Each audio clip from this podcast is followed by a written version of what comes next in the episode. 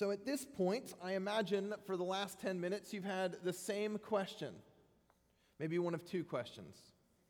The first would be Why is the 30 year old so strained getting up from off the floor? But the second is Did, did the pastor really just show a clip from Star Wars in a church service? And yes, yes, I did. Now you might be wondering is he really going to double down on the Star Wars and use it as an intro to his sermon? Yes, yes, I am. This will either be the absolute best or worst five minutes of the service for you. I don't know if there's any in between. But that is an epic scene from an epic movie. And I promise that it connects with our scripture this morning. And not just because we are going to read Jesus saying, Greater love has none than this to lay down one's life for his friends. Although that is connection enough, I, I, I merit. But if you've seen the movie, you know that Obi Wan is training and is mentoring Luke Skywalker to become a Jedi Knight. But Luke's training is not complete at this point. In fact, it has really just begun. There are many lessons that Luke still needs to learn, and there are central questions that Obi Wan or the movie has raised that have yet to be answered. For Luke, Obi Wan's death is crushing because he is losing a mentor who has so much more to teach him. For the audience, Obi Wan's death is crushing because we know that he holds the answers to so many questions that we have. Both Luke and the audience wish we had more time with Obi Wan, or at least one final chance to receive guidance, to ask questions, to get answers, and to be trained. In Star Wars, we don't get that chance. And in many stories and books and movies, we don't get that final scene, those final words of wisdom that final speech. But in John's gospel, we do. See how I made that work? Nailed it. In John's gospel, we get a final speech from Jesus to his disciples, a final scene between Jesus and his disciples where they can receive their last words of wisdom, ask their final questions, and receive their final training. This takes place during the Last Supper. In Matthew, Mark, and Luke, the Last Supper is a matter of a chapter at most.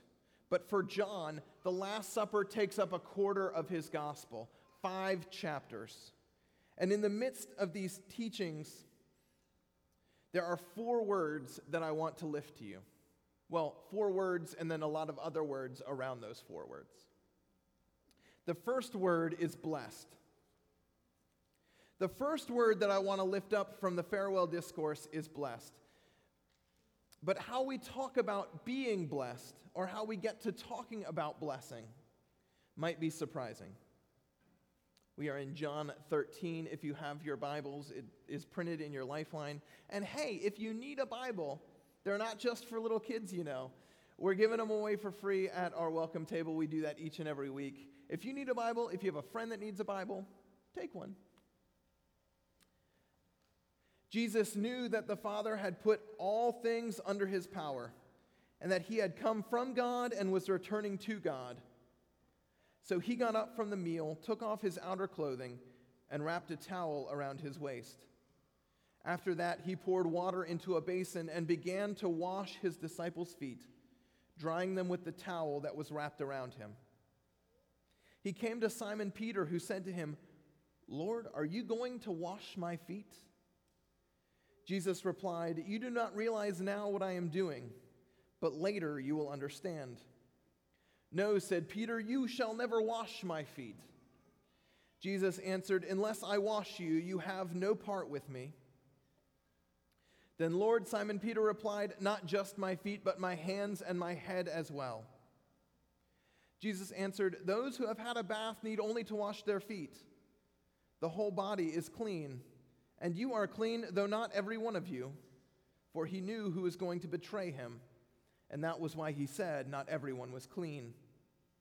When he had finished washing their feet, he put his clothes on and returned to his place. Do you understand what I have done for you? He asked them. You call me teacher and Lord, and rightly so, for that is what I am. Now that I, your Lord and teacher, have washed your feet, you also should wash another's feet. I have set you an example that you should do as I have done for you. Very truly, I tell you, no servant is greater than his master, nor is a messenger greater than the one who sent him. Now that you know these things, you will be blessed if you do them. Before Jesus goes through the arrest and trial and crucifixion, he wants to leave his disciples with a new understanding of what it means to be blessed. But I have to go and do it again. I've got to go to the Greek. The word that Jesus uses here could also be translated as happiness. And I mention that because in our culture, we use blessed a lot to mean a lot of different things. And we use happy a lot to mean a lot of different things. But if you combine the two, I think you get close to what Jesus meant. Oftentimes, we talk about being blessed in today's culture, and what we mean is lucky, fortunate. We got a good parking spot. We're blessed. We won a contest. Likewise, when we use happy, we're usually talking about some momentary feeling. I hit all the green lights on the way to church today. Happy. Now, if you travel down Minnieville Road, that actually is a state of happiness. Now, I don't mean for my examples to be small and trivial, but when we talk about blessing and happiness, often what we are talking about is something that will go away at some point. I am happy when I am on vacation, but soon I will be back at work and not as happy. I am blessed to get a good parking spot, but sometimes I'm not blessed and I have to walk really far. But when the Bible talks about blessing and happiness, it's talking about an ultimate state, something that never goes away. The best example I can give for that is being a parent. Now, I want to bring the kids back into this. Kids, and I'm truly sorry to be a little bit vulgar here. Kids, where are we supposed to go to the bathroom? In the bathroom. On the potty, right? I got this text about a week ago from my wife. Quote I took Patrick's pull up off and told him to meet me in the bathroom. He ran into our room, tinkled on the floor, and then jumped in the puddle. I asked my son about it later that night, and he said, I slip on the floor. Again, I apologize for telling such a vulgar story in church. But when you have to deal with something like that as a parent, we're not talking about blessing or happiness in the way that culture normally talks about blessing or happiness. There's nothing blessed about cleaning tinkle off a floor. And yet, being a parent is a blessed state. It's a state of happiness that never goes away. A quick aside last weekend, I was in Michigan doing a wedding for a good friend of mine from high school, and I went by myself. I was there by myself with my friends, and yet all I could do was think about how much I missed my son. There was an 11 month old who was a ring bearer, and every time I saw him in a cute little ring bearer outfit, I just wanted to hug my kid being a parent somehow brings you to this state of blessing that never goes away. And it's this latter sense of happiness, it's this sense of blessedness as a perpetual state that is what Jesus gets at in the first part of this farewell address. And that's the key to getting this story about foot washing. Because washing feet is gross. It really is, no matter what the kids say. It was the job of the lowest servant. And typically, if the servant wasn't there, someone would step up to do it, or you'd take turns washing each other's feet. Except the disciples don't in this scene. Can't you see them in your mind's eye, standing there looking at each other? An ancient game of chicken. Who's going to blink first? And on some level, we really understand this story. We know that true love looks like a rabbi, a teacher, a master washing the feet of his students and servants. We know that true love looks like a mother cleaning up a puddle of tinkle or a child caring for an aging parent. But there are two things that I want to point out in this story. The first is that, remember, we are in John's gospel here. And in John's gospel, we get the strongest, most consistent picture of Jesus as divine out of all the gospels. Remember the opening prologue. In the beginning was the Word, and the Word was with God, and the Word was God. All things were made through him. We get huge miracles like raising the dead. And we get a Jesus who performs these miracles with swagger. We have I am statements that are clearly a nod towards Jesus being God. And then we have a story about foot washing. And the point is this, my friends. What we see in this episode is nothing less than the God of the universe, the creator of all there is, the all powerful Lord of hosts, washing feet. Our God washes feet. And then Jesus says that anyone who does likewise will be blessed. The world will tell you that you are blessed if you have the ability to pay somebody to do an undesirable job. The world will tell you that you are blessed if you don't have to stoop low, if you don't have to risk your pride. The world will tell you that you are blessed if you can rise up the class ladder, if you can become rich and powerful and important. But God says that you are blessed if you serve others. God says that you are blessed if you reach out in love. God says that you are blessed if you don't think of anyone as lesser than you. God says that you're blessed if you wash feet, which turns everything upside down. And that's why we need church. We need the church to call us out into service. We need the church to call us to go on mission trips. We need the church to ask us to serve the poorest in our communities through bread and fishes, or like how one of our small groups serves at the Hilda Barg Center. We need church to call us to give and to sacrifice some of our money so that others can benefit through the ministries of the church. Because without the church calling us to do this, without the church reminding us that blessing and happiness come not through accumulating wealth and status, but from divesting, the voice of the world will drown out the voice of God. But when the church calls us to sacrifice or to service, when the church calls us to empty of ourselves, we are put into a vulnerable place. When you give away 2%, 5%, 10% of your income, you aren't able to save as much. When you go to a foreign country, particularly a poor country, you are in a vulnerable situation. When you serve the poor, you are brought face to face with the awkward truth that there are have nots in our community while we have more than enough. So the natural inclination is to not want to go to those places, which is where the second word comes in trust. John 14 says, Do not let your hearts be troubled. You believe in God, believe also in me. My Father's house has many rooms. If that were not so, would I have told you that I'm going to prepare a place for you? And if I go and prepare a place for you, I will come back and take you to be with me, so that you may be that you also may be where I am.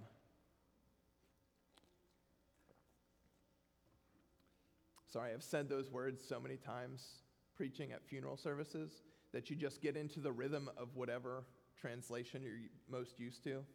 So that's why I trip up over a different translation. Speaking of translations, the Common English Bible came out a couple years ago, and I'm pretty sure it came out just to make you buy more Bibles. But it translates this verse don't be troubled, trust in God, trust also in me. Now, I think I like that word trust more than I like believe. Nothing against belief, belief is great. But in our post Enlightenment world, belief becomes much more intellectual, cerebral, ethereal, not unlike my sermons. Trust is much more experiential.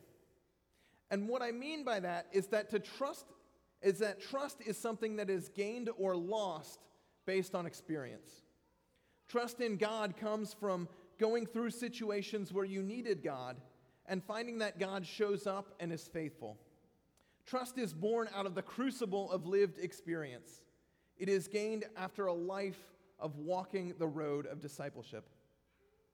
Put another way, Who has jumped into a swimming pool? Let's back up a little bit. Who's excited that the pools are open? Yeah. So we have had Patrick in swim class the, the past few months to get him used to being in the water so that we can make use out of our pool memberships this year. Now, I want to see from the kids who here is old enough to jump into the pool by themselves? Who still needs to jump in with mommy or daddy? so, Patrick is only two. My son is only two, and he's not old enough to go in by himself, no matter what he thinks. And he would actually, he would be scared to go in by himself if we weren't in the water, or if a trusted adult wasn't in the water. Still wondering if I count as a trusted adult. So he stands at the edge of the pool and will jump to me. Now, when we had him in his first swim class, they would have us sit him on the edge of the pool while we sang Humpty Dumpty sat on a wall, Humpty Dumpty had a great fall, and at fall, predictably, the kids would come into the water. Now, the first time we did this, we got all the way through the end of fall, and Patrick did nothing. And a couple seconds went by, and Patrick did nothing. And all of the other kids did nothing until we finally had to coax all of them in. But when he jumped in, he found out that I would catch him. And so, the second time that we did this exercise, before we got to the second stanza of Humpty Dumpty, Patrick was in the water. We didn't have to get to fall. We're just that Humpty Dumpty sat on a wall. Okay, I'm done sitting, I'm going in the water. Patrick learned to trust that I would catch him if he fell into the water. Jesus says that we need to trust God. And what we need to trust in is the fact that God will always have us covered. God will always catch us. In life, in death, and in life beyond death, we are God's. One way of reading these verses based on ancient architecture, and if you're really curious, ask me after service and I'll tell you all about it, is that we are a part of God's family, God's household, and nothing can ever change that. Another read is that in heaven, we will have a place in God's community. Combine the two, and there's nothing that can happen in life and in death and in life beyond death that God does not have us covered for. And trusting in that will free us up to be blessed. You see, the church will ask you to do hard things as a part of discipleship.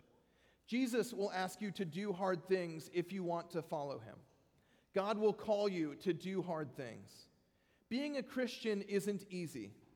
Washing feet isn't easy. You have to lower yourself, you have to make yourself vulnerable. You have to turn the other cheek, you have to forgive, you have to offer grace and mercy, you have to love. Which means in this life, sometimes it appears that we don't win.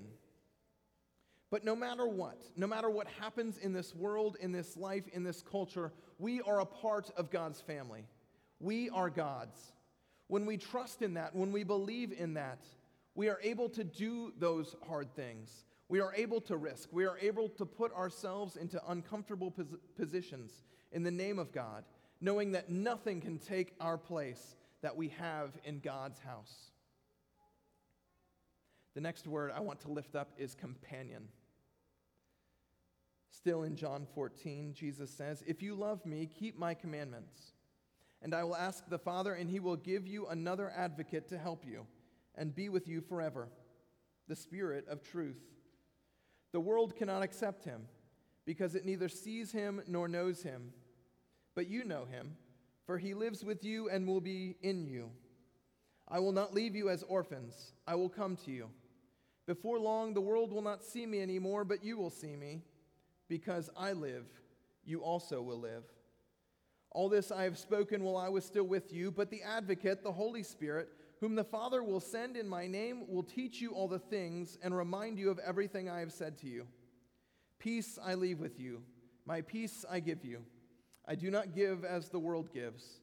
Do not let your hearts be troubled, and do not be afraid. I'm going to ask the kids to be honest with me for a second. Do you ever, whether at home or at school, need to be reminded of the rules?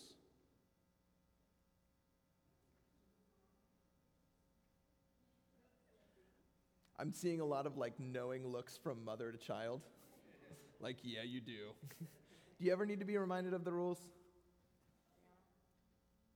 Yes.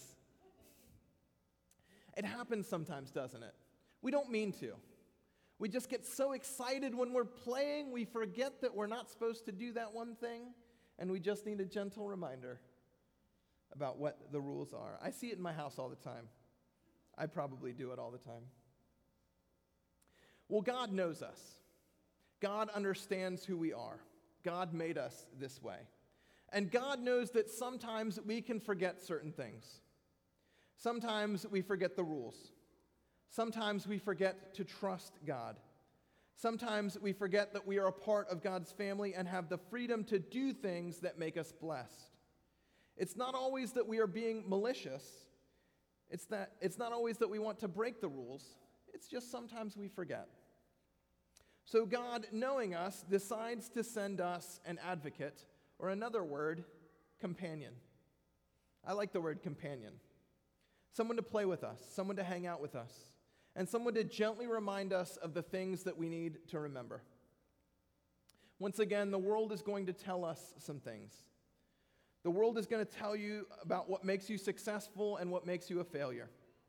The world is going to tell you all the things you need to fear. The world is going to tell you that these people are dangerous, or if you do this, you'll get hurt, or that you need $11 billion to retire. It's actually a real number. And if the world tells you this enough times, you'll start to believe that you can't wash feet. Because what will happen if I risk myself and wash feet? It is then that our companion steps in to tell us that we are a part of God's family that we are in God's household, that we are God's. And we can trust that. To tell us of the times that God has had our back before, and to remind us of what it means to be blessed and to be happy in this life. The final word for us today is abide. Jesus says, I am the true vine, and my Father is the gardener. He cuts off every branch in me that bears no fruit while every branch that does not bear fruit, he prunes. Sorry. While every branch that does bear fruit, he prunes, so that it will be even more fruitful. You are already clean because of the word I have spoken to you. Remain in me as I remain in you. No branch can bear fruit by itself, it must remain in the vine. Neither can you bear fruit unless you remain in me. I am the vine, you are the branches. If you remain in me and I in you, you will bear much fruit. Apart from me, you can do nothing. If you do not remain in me, you are like a branch that is thrown away and, and withers. Such branches are picked up, thrown into the fire, and burned. If you remain in me and my words remain in you, ask whatever you wish, and it will be done for you. This is to my Father's glory, that you bear much fruit, showing yourselves to be my disciples. As the Father has loved me, so I have loved you. Now remain in my love. If you keep my commands, you will remain in my love, just as I have kept my Father's commands and remain in his love. I have told you this so that my joy may be in you and that your joy may be complete. I'm going to say the magic words now. Who here has seen Frozen? A year ago, that would have gotten a much bigger reaction. Are we in a post frozen society? Is that what's happened? Who here loves Olaf? Everyone loves Olaf? How could you not love Olaf? Now, Olaf sings a song in the movie. There it is. Can we get it a little bit louder? Who remembers what that song is? Can you, can you, can you give me a in summer? No? Anyone want to be a brave soul? so that song is silly and funny because Olaf, what is Olaf? A snowman. A snowman. He doesn't know what's going to happen to him in summer. He's singing about all the great things that a snowman will do in summer. What happens to snowmen in summer? They melt, right? It's what we call irony. That's how I like my irony served. Our last word today is abide. Every time I said remain there, other translations say abide. Jesus says that we are to abide in him, we are to remain in his love. Now, Jesus talks about vines and branches, which is great if you lived in an ancient agrarian culture. But we who lived through the craze that was frozen, perhaps for us a better metaphor could be Olaf. For Olaf to remain a snowman, he must abide in winter. He must remain in cold. If he goes into summertime, he will melt. The same is true for Christians. If we remain in Christ's love, if we surround ourselves in the love of Christ, then we can thrive. If our companion can keep reminding us to trust in God, to trust that we are a part of God's household and God's family, then we can remember that we are blessed. And we remember that even though we have to do hard things, like forgive or love or wash feet, we can do these things that will make us blessed. Bees the buzz, kids will blow dandelion fuzz, and I'll be doing whatever snow does in summer.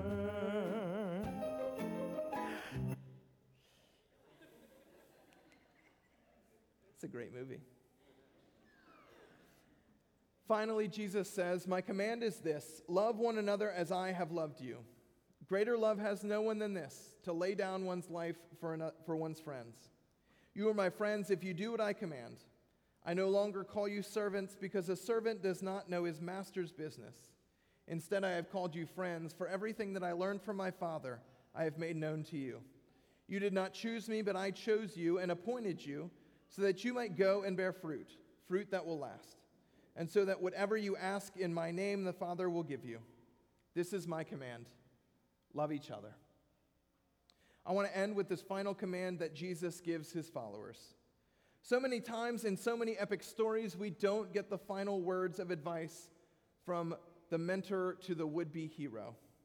I was going to write a list of examples here, but that seemed really spoilery. Figure I was safe with a movie made in the 70s, but you know, books written a couple years ago. Hmm. So imagine your own list. But here we get fi- Jesus' final words love each other. It seems so simple, right? But we have seen from the first scene in this act that love for Jesus is costly. What does love look like? Earlier, it meant washing feet. Soon, it's going to mean dying for his disciples. And that type of love, the love that Jesus calls us to, the love that Jesus commands of us, is really, really hard. It's hard for us to do, it's hard for us to show and yet it is expected of us. As you go from this place, Jesus is issuing a command to you love one another. Love one another as Jesus loves. Wash feet, sacrifice, view others as infinitely more important than yourself. And as you go from this place to attempt to love like that, remember that it is only in loving others the way that Jesus does that we can be blessed and happy in this life. That even though it's hard, even though it's risky, even though it makes you vulnerable, trust that God will take care of you. We might, from time to time, forget that last part, but we have a companion to remind us. And all of this is only possible if we abide in Christ's love. Let us pray.